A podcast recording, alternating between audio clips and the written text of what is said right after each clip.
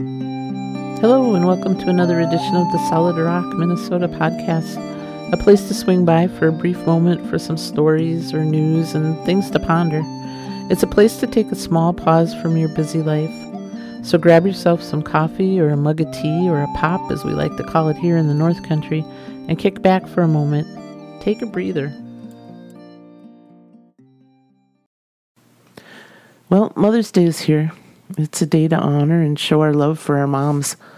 Had she lived, my mom would be 101 years old.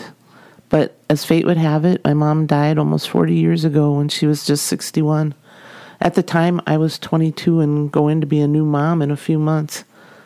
The night before my mom died, she put her hand on my stomach as my baby kicked and squirmed for one of the first times, and she said, It's a girl. That night after I left the hospital, my mom passed away. A few months later, I gave birth to a beautiful daughter. And as the years went by, I had three more incredible and beautiful children two sons and another daughter. And although my mom was never around to watch the kids grow up and accomplish the milestones or have any direct input into their lives, I have to believe she's had a steady influence in their lives. That's because I'm my mother's daughter.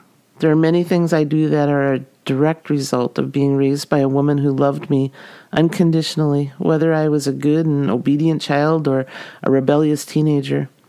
Through all of my growing pains, my mom was there to love me, to stand by me, and to watch me take those first steps in life's journey.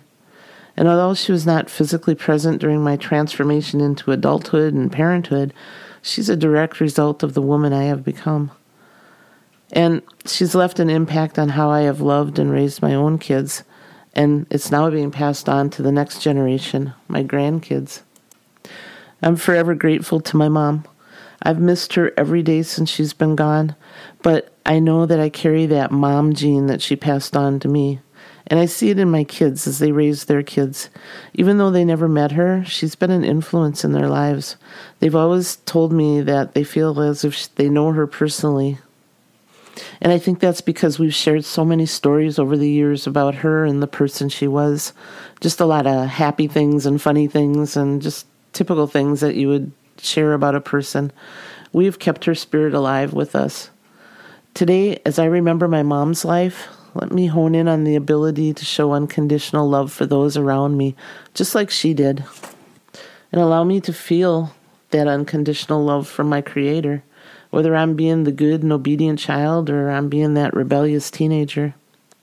Today I honor my mom and those who have stood in the gap to all those whose moms are no longer physically present. To all of you, happy Mother's Day and thank you for your love. You've been listening to the podcast of Solid Rock, Minnesota. We're honored and happy you've taken the time from your busy day to give us a listen. If you've enjoyed spending a few minutes with us, please tell your family and friends to stop by and check us out. Feel free to leave a comment here and subscribe to the Solid Rock Minnesota podcast. You can also stop by and visit our website at www.solidrockminnesota.com. There you'll find links to our blog and also the local weather here at Solid Rock, Minnesota. Always a conversation starter. Also, send us your post office mailing address for a free authentic Minnesota postcard with a personal message to you from Solid Rock, Minnesota. There's no strings attached, just send us your mailing address and we'll send you a postcard. It's all absolutely free to you. We just like hearing from listeners and see where you're all from. Until next time, may you be surrounded with life, laughter, family, and friends, people who truly know you. Many blessings.